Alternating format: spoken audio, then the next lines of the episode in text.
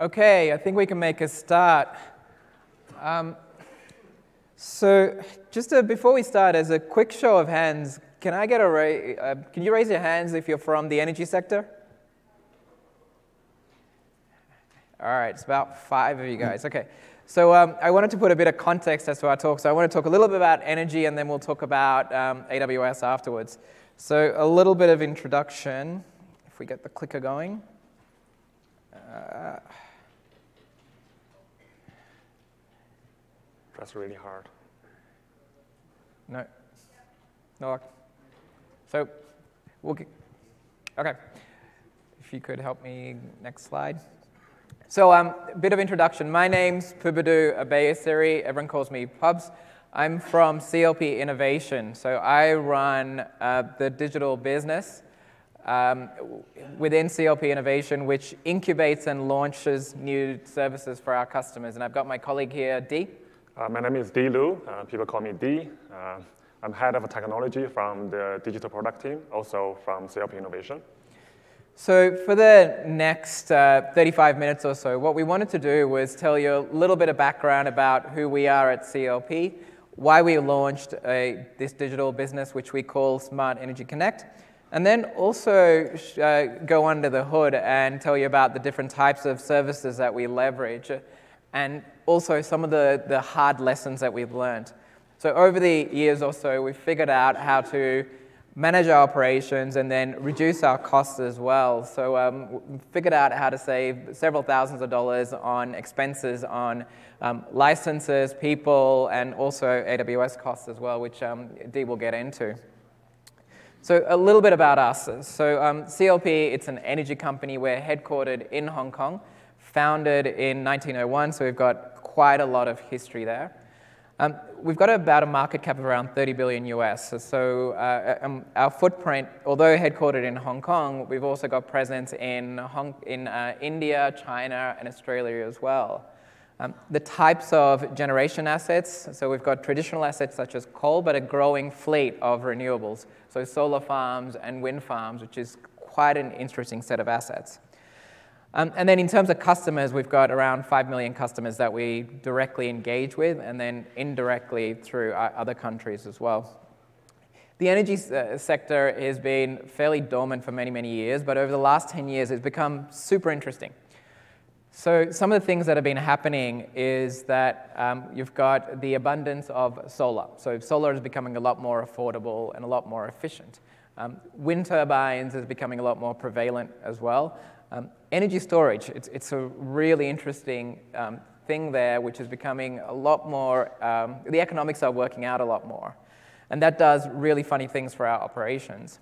And then electric vehicles, you've all seen the abundance of Teslas and so forth. Um, there's interesting things that happen when you have all these electric vehicles which are connected to the grid. So the equivalent, one, e one electric vehicle would consume the amount of energy that two houses would consume.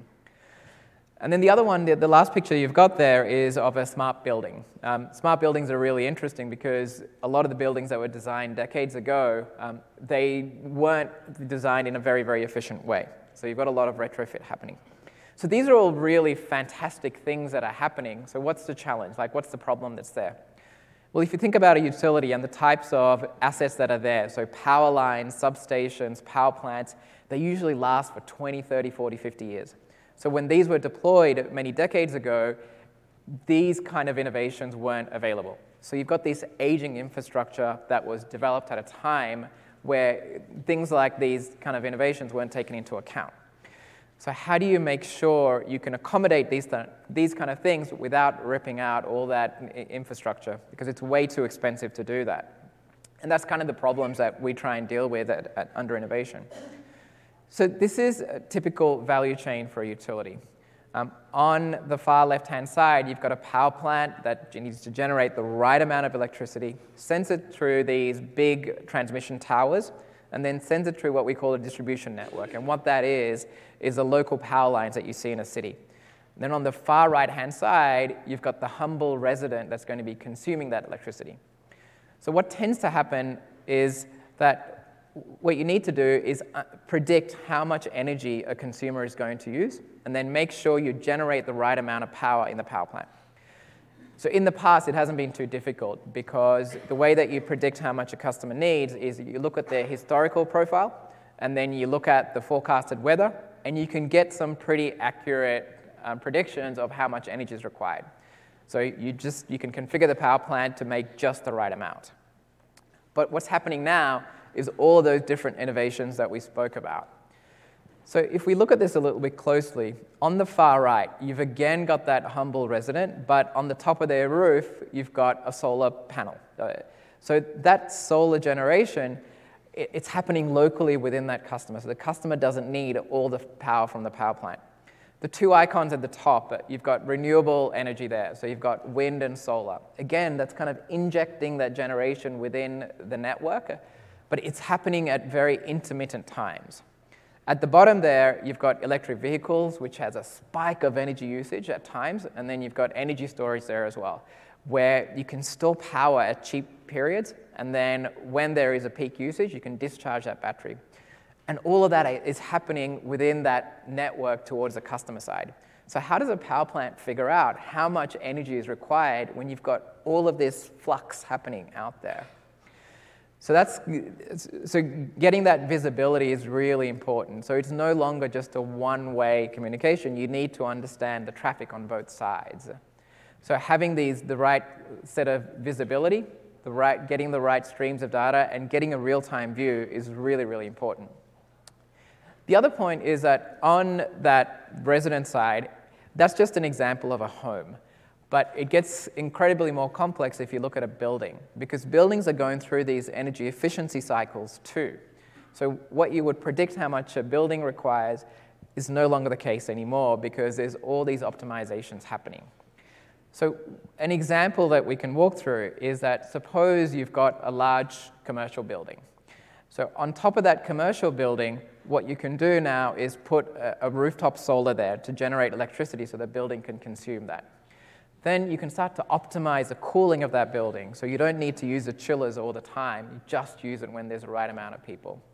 If you zoom into a building and then look at the tenants, then you can start to optimize the lighting as well. You don't need to have all the lights on in your office all the time. Just have it when there's enough people there.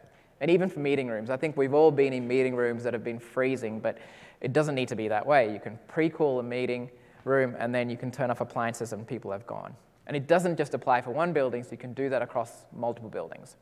And this is the kind of work that um, we do in C L P to deploy a lot of these solutions to smart buildings. So from a utility, so going back to that, that equation of figuring out how much, what's happening within the grid itself, in the past, this was the only device that, uh, this was typically what it, the device that a utility would have to understand consumer behavior. It's just a meter. So many, uh, it, it wasn't too long ago where you would just have a meter where you would get a read of the customer's consumption once a month or once every two months. Very limited data points. Yes, smart meters are becoming a lot more prevalent, but still it's not a lot of visibility. You get information every five minutes or every thirty minutes. Still, it's not as active as what you saw in that example. What a utility really needs to do is understand all these different types of devices that are connected to that grid. So it's a jungle of sensors that are out there, and a lot of these are smart solutions. That's all from a utility perspective. Now, if you think about from a customer perspective, customers are looking to be more sustainable. They want to optimize their, their buildings, their offices. But how does a customer decide and choose the right energy saving or energy efficiency solutions? So what we did at C L P Innovation is launch something called Smart Energy Connect. So it's a website where you can go to C L P sec dot com. And what we've done is curated all of these different energy saving solutions and then put it under one roof. And what we do with customers is go through a design process to see, well, how do you want to save energy? What are your targets? And we deploy these different types of IoT solutions there so we can help the customer save energy. But at the same time, we get visibility of how they're saving energy, because typically these involve these IoT solutions where you can get um, visibility of what's happening on a minute-by-minute basis. So getting that data is really, really important. So when we thought about developing this framework, what we did was we first started from the data. So what are the types of data that we require? What are the types of information that a customer would need in order to get visibility to optimize their buildings. Secondly, we looked at, well, what are the types of applications and services? And then finally, what are the types of devices that we need to deploy? So although it was a very simple framework, it was really helpful for us to start in that order.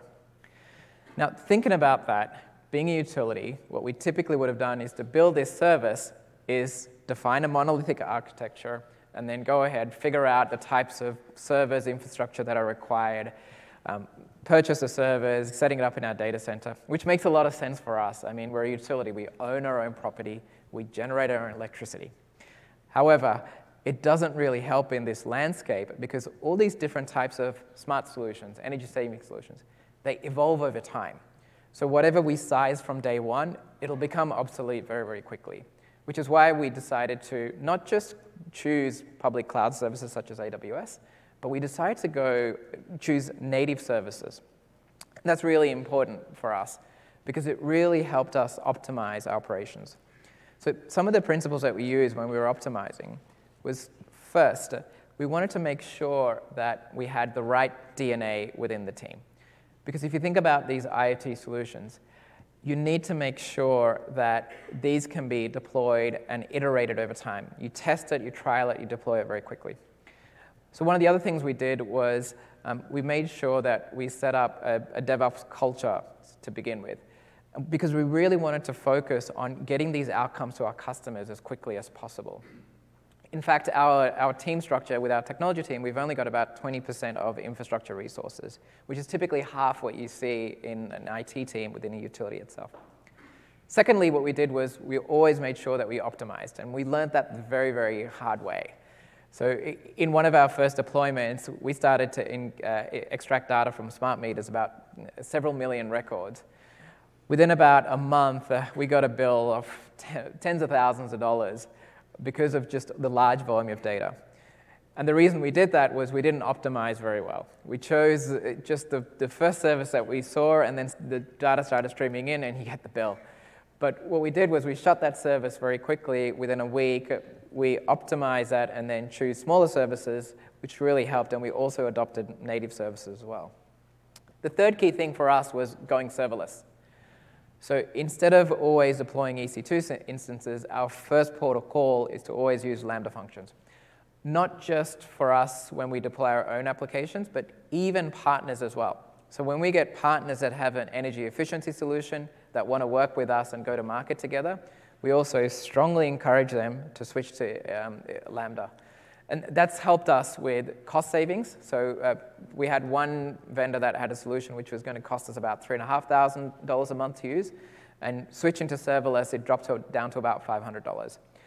That was a great cost saving for all of us, but it also meant savings in our uh, resources as well, because we don't have to spend time in managing the servers. We can focus on getting that service to our customers. So going back to this, this problem space of getting visibility on the grid, um, this is something we spent a lot of time on, and we actually wanted to uh, share with you on how we think about the different uh, A W S services we use in order to attack this problem.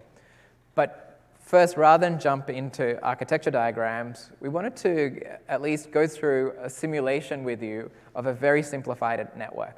So here you see a network with Um, solar, wind, electric vehicles, energy storage, but we wanted to do a, a short simulation with all of you where we create our own grid within this room with just two resources. But what I'll do is I'll pass over to Di to go through that um, demonstration. Okay, thank you, Babs. So in this simulation, I would like to invite all the audiences to participate. So we're gonna use your mobile phone and also your laptop, whichever can connect to the internet, to simulate today a simplified version of what we call an active grid. So just imagine each of you, each of your devices is one household. So within this household, you have your normal load, like from uh, the morning, if we look at the, if we look at the picture, so from the morning, you have a little peak at seven and eight A M because everybody waking up, and then it gradually cool down during the daytime because everyone uh, go to work. And then you pick up again a little bit, a mini peak during three or four P M because the kids are coming home. And then at uh, seven or eight P M, when everybody's coming home, cooking dinner, watching T V, so you have another huge peak, and then gradually cool down over the night. So that's the normal household. And also, if you install something on your rooftop, with your solar panel, in a sunny day, your generation would be something like this. So you gradually pick up, and then probably going to peak at, uh, at one or two P M in the afternoon, and then gradually cool down when the sun goes down. But to the grid, uh, we want to visualize this uh, in a more aggregated way. So you have to overlay those two loads together. And remember that your active load, which is the blue line, is something you consume from the grid. But the orange line is the generation that you actually feed back to the grid. So to the grid, we actually overlay those two layers together. You, we simply use the value of the blue line subtract the orange line, so you get this um, black line you see on the chart. So this is the real load that we see as a utility company that injected to the grid. So now I'm going to ask uh, each of you if you can scan this barcode or simply log on to game dot c l p s c p dot com slash client. Uh, you will see two buttons, uh, something like this. So every click of the each button will generate uh, similarly a one kilowatt load to the grid. So we want to capture that data. So um, these uh, two boxes here will show the aggregated clicks uh, of the both numbers, but uh, it's not started yet.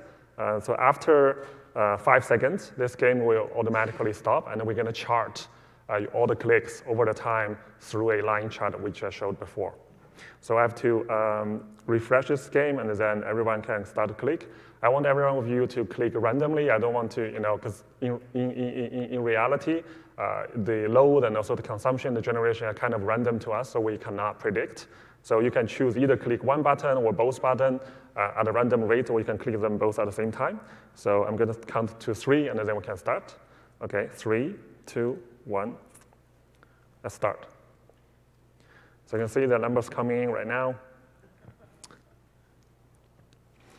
Somehow, I've run this demo for multiple times. The blue clicks are always more than the orange clicks. So if we chart this, I'm going to to a chart. Oh, it's very nice, something like this. So here you can see on the top, the blue line is the load. Imagine in the household, this is what we consume from the grid. And the orange line is the power they generate from your household, injecting back to the grid. And as a utility company, the black line is actually the power we need to generate from the power plant. So traditionally, we only do need to cater the blue line, because that's uh, what we do in before. Now, with all the renewable energy that injecting to the grid, it actually will cause volatility to the grid power load. So what we can do is we can actually reduce the capacity of the power plant to generate less power, which is a good thing for us. But actually, if you are in a utility company, you would know to turn on and turn off a power plant is a very expensive thing to do.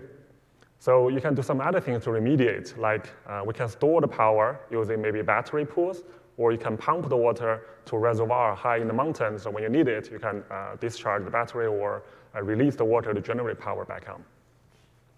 So this game is just to demonstrate uh, how easily that we can use cloud-native services to actually create a simple um, a real-time app to, to, to simulate this uh, simple power network. So let's look at the um, technology behind this mini demo. We just used the two very simple uh, cloud-native services. One is called the S three bucket, uh, Amazon Simple Storage Service. Uh, so we create two buckets. One uh, hosts a static page each. So one is for the client, uh, which is the two buttons you see on your phone or on your laptop, and the other is the uh, dashboard that we show on the screen. And then in order to connect those two uh, pages together, we use an A W S service called AppSync. So judging from the name, you'd see you can predict that this service is actually used to synchronize data between the edge device and to the cloud. So actually just simply use AppSync to aggregate all the click numbers uh, to the cloud, and then we display that uh, in a dashboard in a real-time fashion.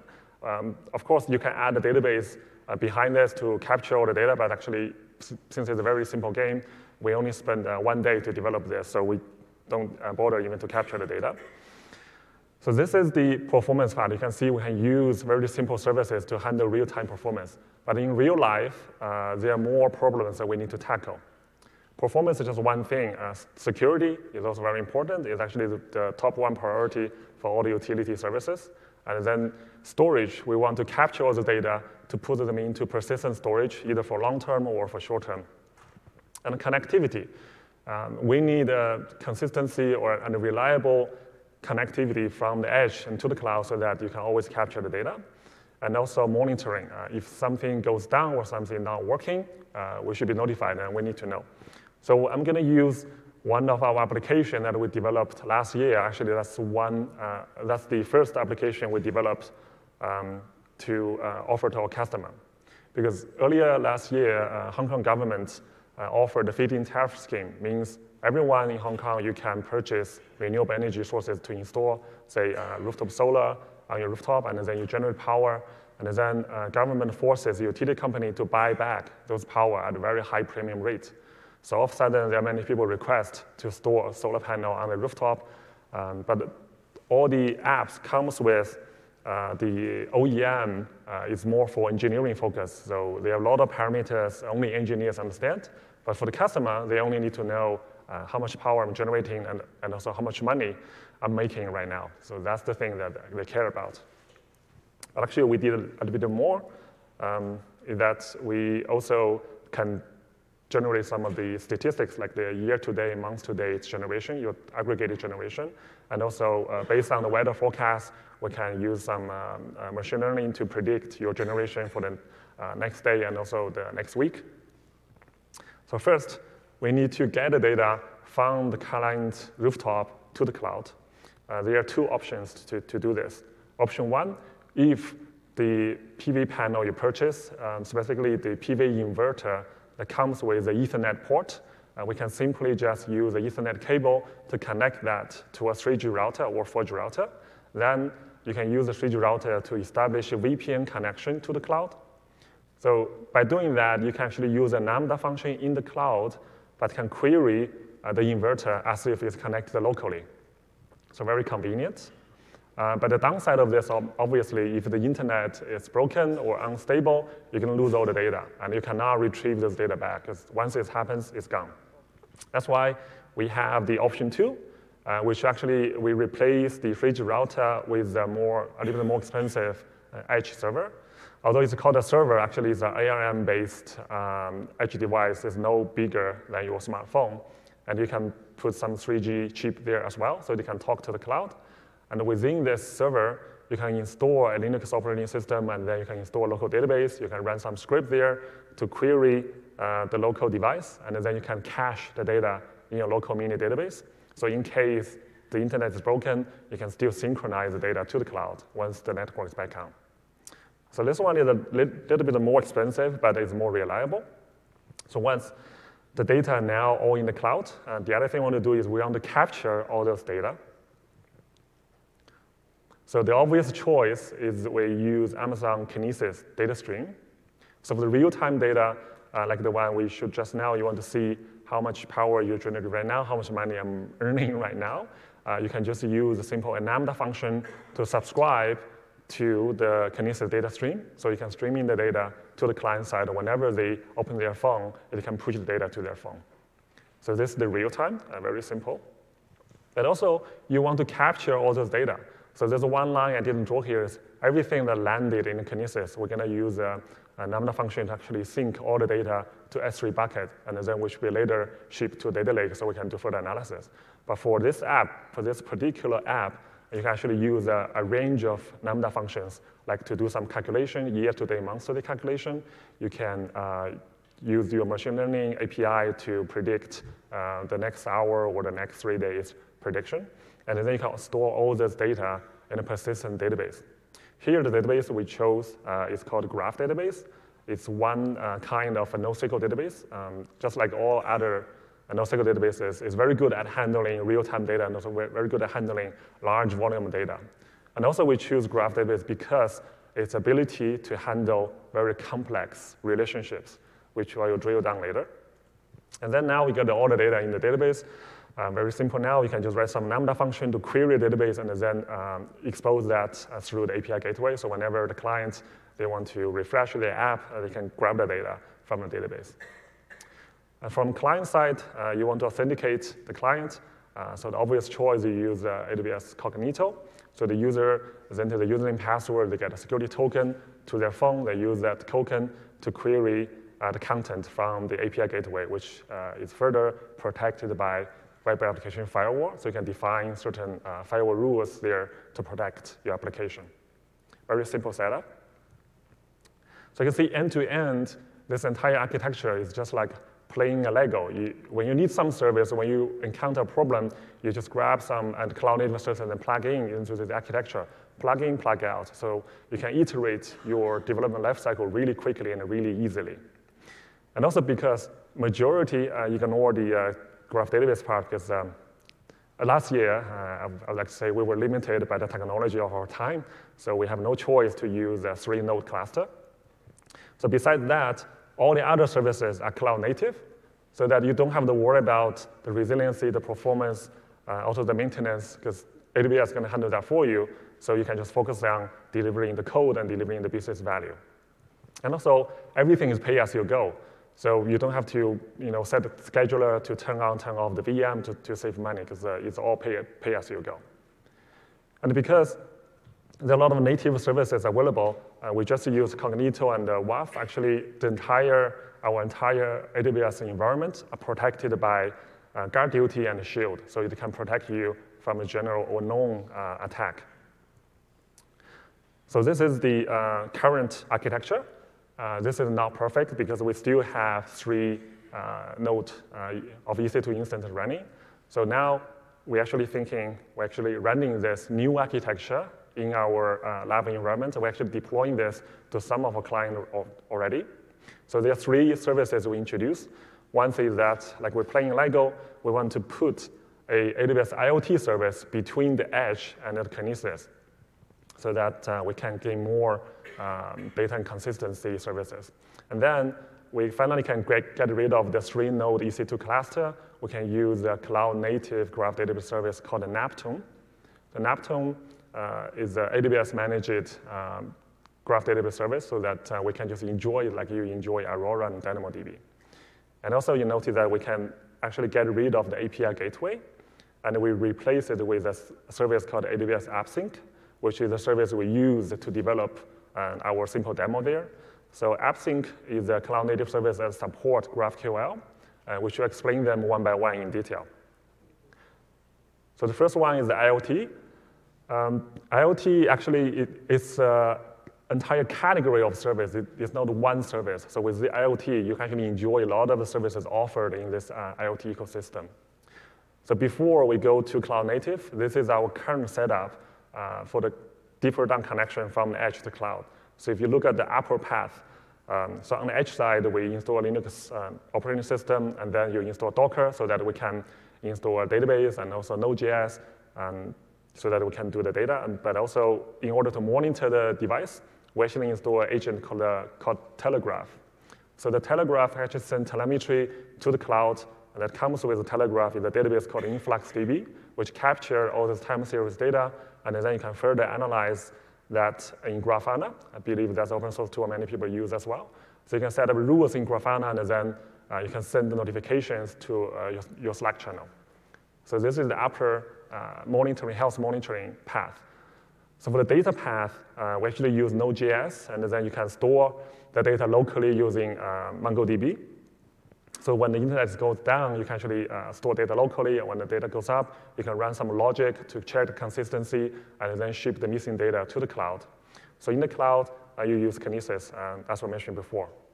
One thing I want to mention that because you have to keep track of the devices you uh, deployed, Uh, so we actually use a uh, relational database table that is reset in Aurora to manually uh, categorize all our IoT devices. So this is our existing setup. You can see there are uh, six or seven open source technologies here. So whenever there's an update, whenever there's a security patch, uh, there's a lot of testing going on there. It's a huge hassle, and, and also um, you spend a lot of time to learn how to use and how to integrate those open source technologies.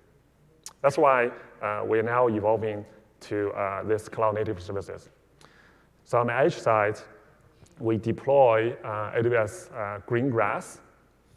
That uh, it's a plugin that you can install uh, on your edge operating system. So with Greengrass, the beauty of that is it's an extension of your A W S cloud. So all the Lambda functions you can run in your cloud, you can specifically designate that A W S uh, Lambda to run on your edge device. So you can control the code remotely uh, via A W S console. So on the Greengrass, there are a lot of uh, cloud-native services you, you can enjoy. One thing is called a certificate. So you can download a certificate for each device. And the, the certificate can identify itself, and also it can make connection to the cloud, so that you know there's a corresponding service on the cloud. You can see it's called IoT Device Registry, because now it can discover all the devices you have been installed.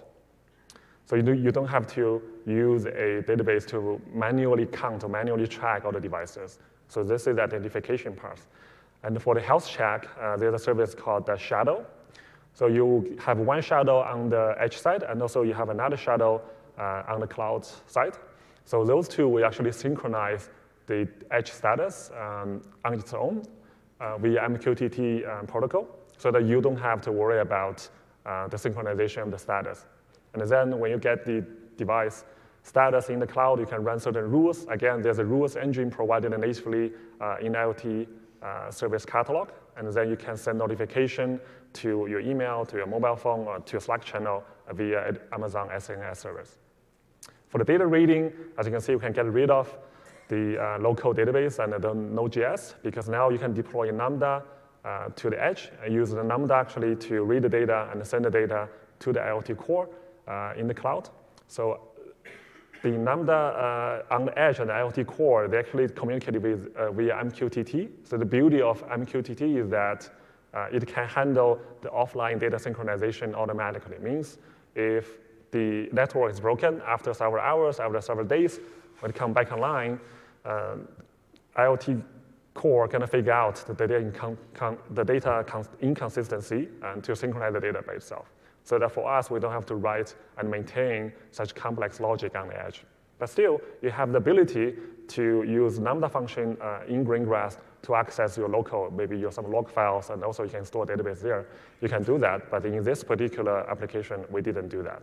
And then from IoT core, you can uh, send the clean data to Kinesis, which consume later. So this is the uh, IoT part. So next one I'm going to talk about is the Amazon Neptune.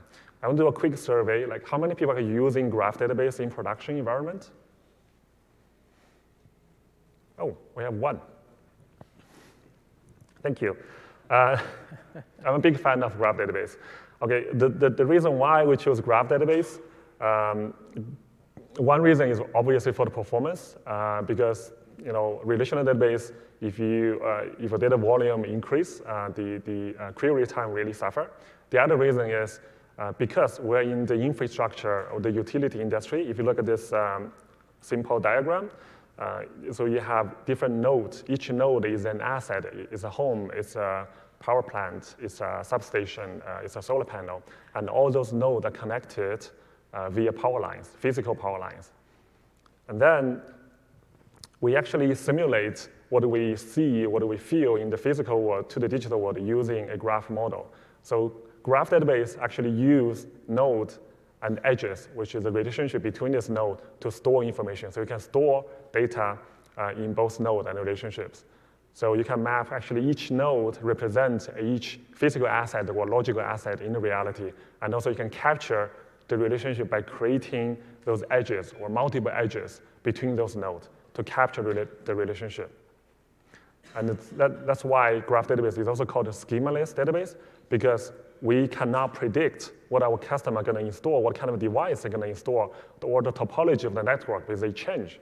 And then, so similarly, we can change very naturally in our graph database schema as well, because the schema is very fluid. The other beauty is that graph database, when you traverse the graph, is actually traversed from one node and the hop through the relationship to another node.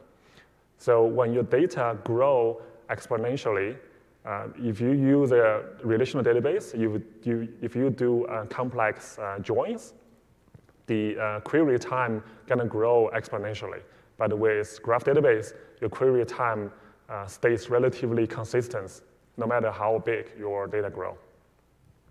And again, uh, we can talk about this for a very long time. Today, we're talking about infrastructure, so I'm going to move on.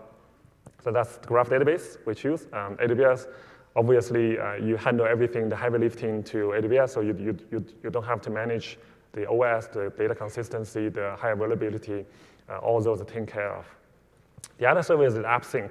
So actually, uh, we use this in our demo. The AppSync is A W S managed GraphQL, um, not GraphQL, uh, GraphQL uh, service that can help you to synchronize data in, in real time.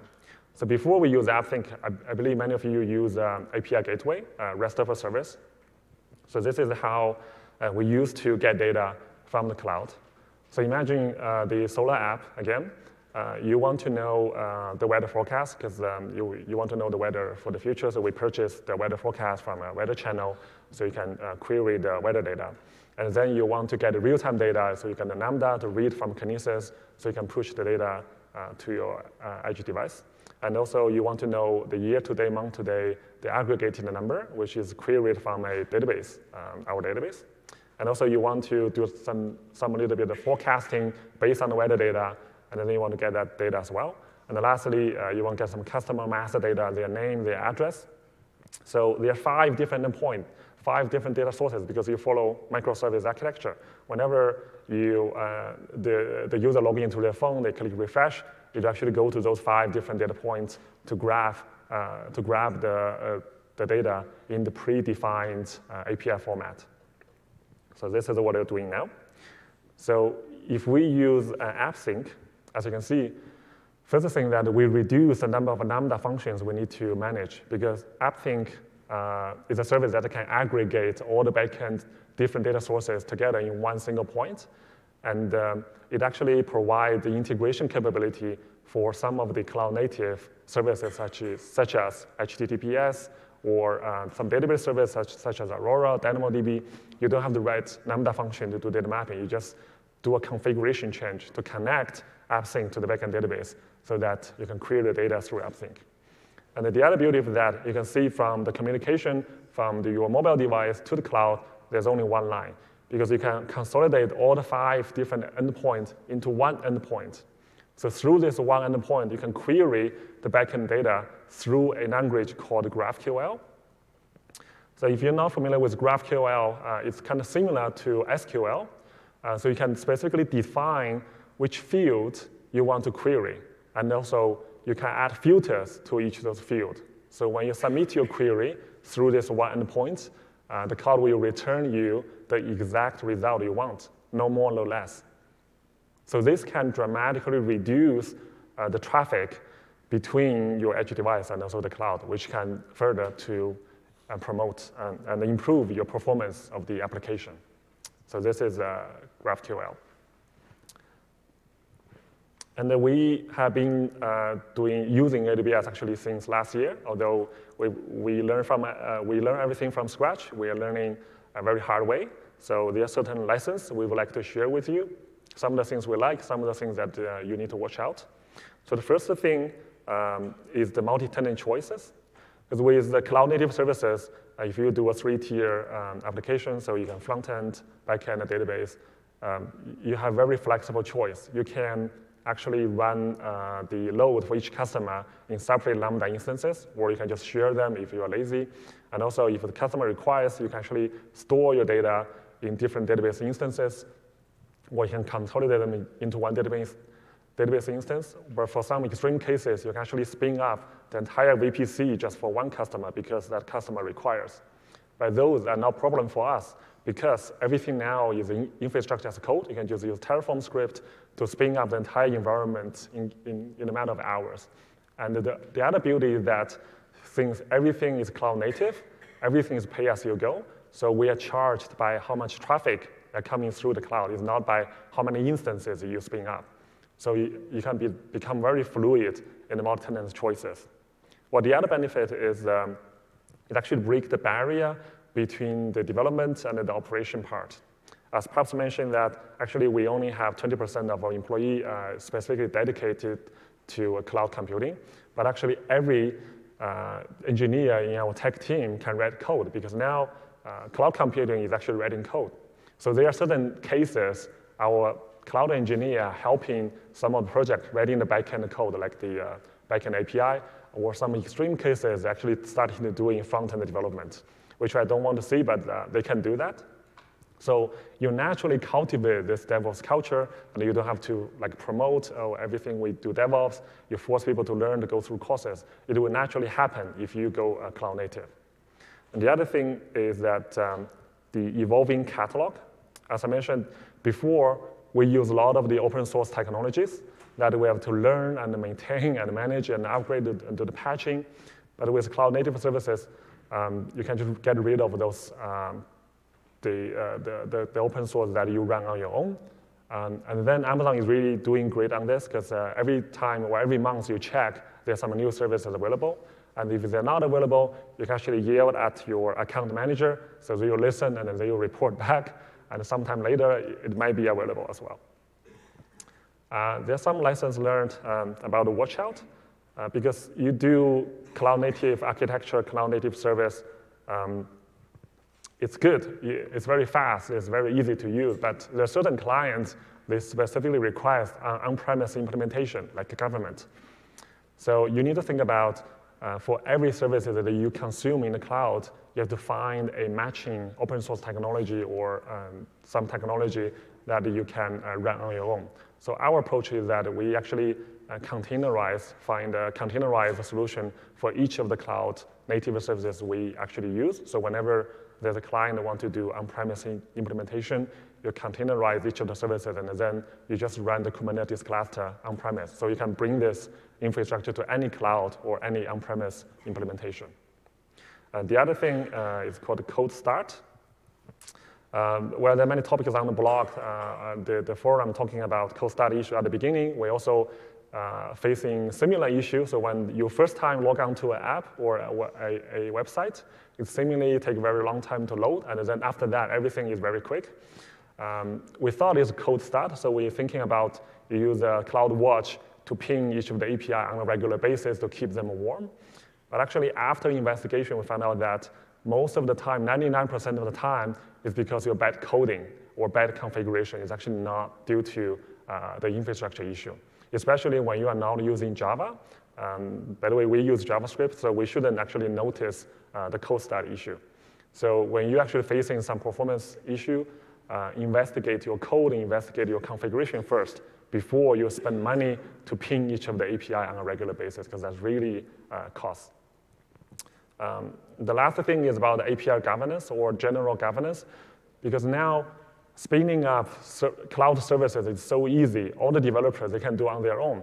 So at the beginning of our development, uh, we actually hit some of the limitations set by A W S. And then, and again, we go back to investigate. We found out that it's all due to bad governance and also bad architecture. So if you uh, plan well and architecture well, you shouldn't hit uh, those ceilings. Especially now, A W S actually are raising uh, the ceiling uh, of each limitation year by year. So it's going to be very rare that you see this um, in your day-to-day development. So to wrap up, um, what you saw was some of the principles that we followed, and we only had time to go through just one application, um, which was an application that looks at solar monitoring. But these principles we've followed for all of our different services which we've launched to our customers. So these include things like smart lighting solutions for large offices, a building analytics solution for an aged building where we can identify faults, so that facility managers can go and focus their efforts rather than being reactive and react to complaints. So there's a lot more to our story. So on the next slide, um, we've got our contact details. Um, we're here all week. Um, feel free to WhatsApp us, and we're happy to geek out about energy or um, cloud-native services. What's been really exciting for us was we looked at this problem of getting visibility for the grid, but then when we started engaging our customers, sustainability and energy saving was a lot more important. So it made a lot of sense for us to put our efforts there. So throughout the year, we've deployed, we have around twenty different services um, that we offer to customers. Uh, and on top of that, we've deployed a, a whole bunch. So the equivalent of where we manage around two thousand devices, get about twenty thousand data points. And we've identified energy savings, which are the equivalent of planting about seventeen thousand trees, which has made a lot of this very, very meaningful for us. So with that, I wanted to thank you for your time. Um, we've got probably around um, five, ten minutes for any questions that anyone has. Thank you.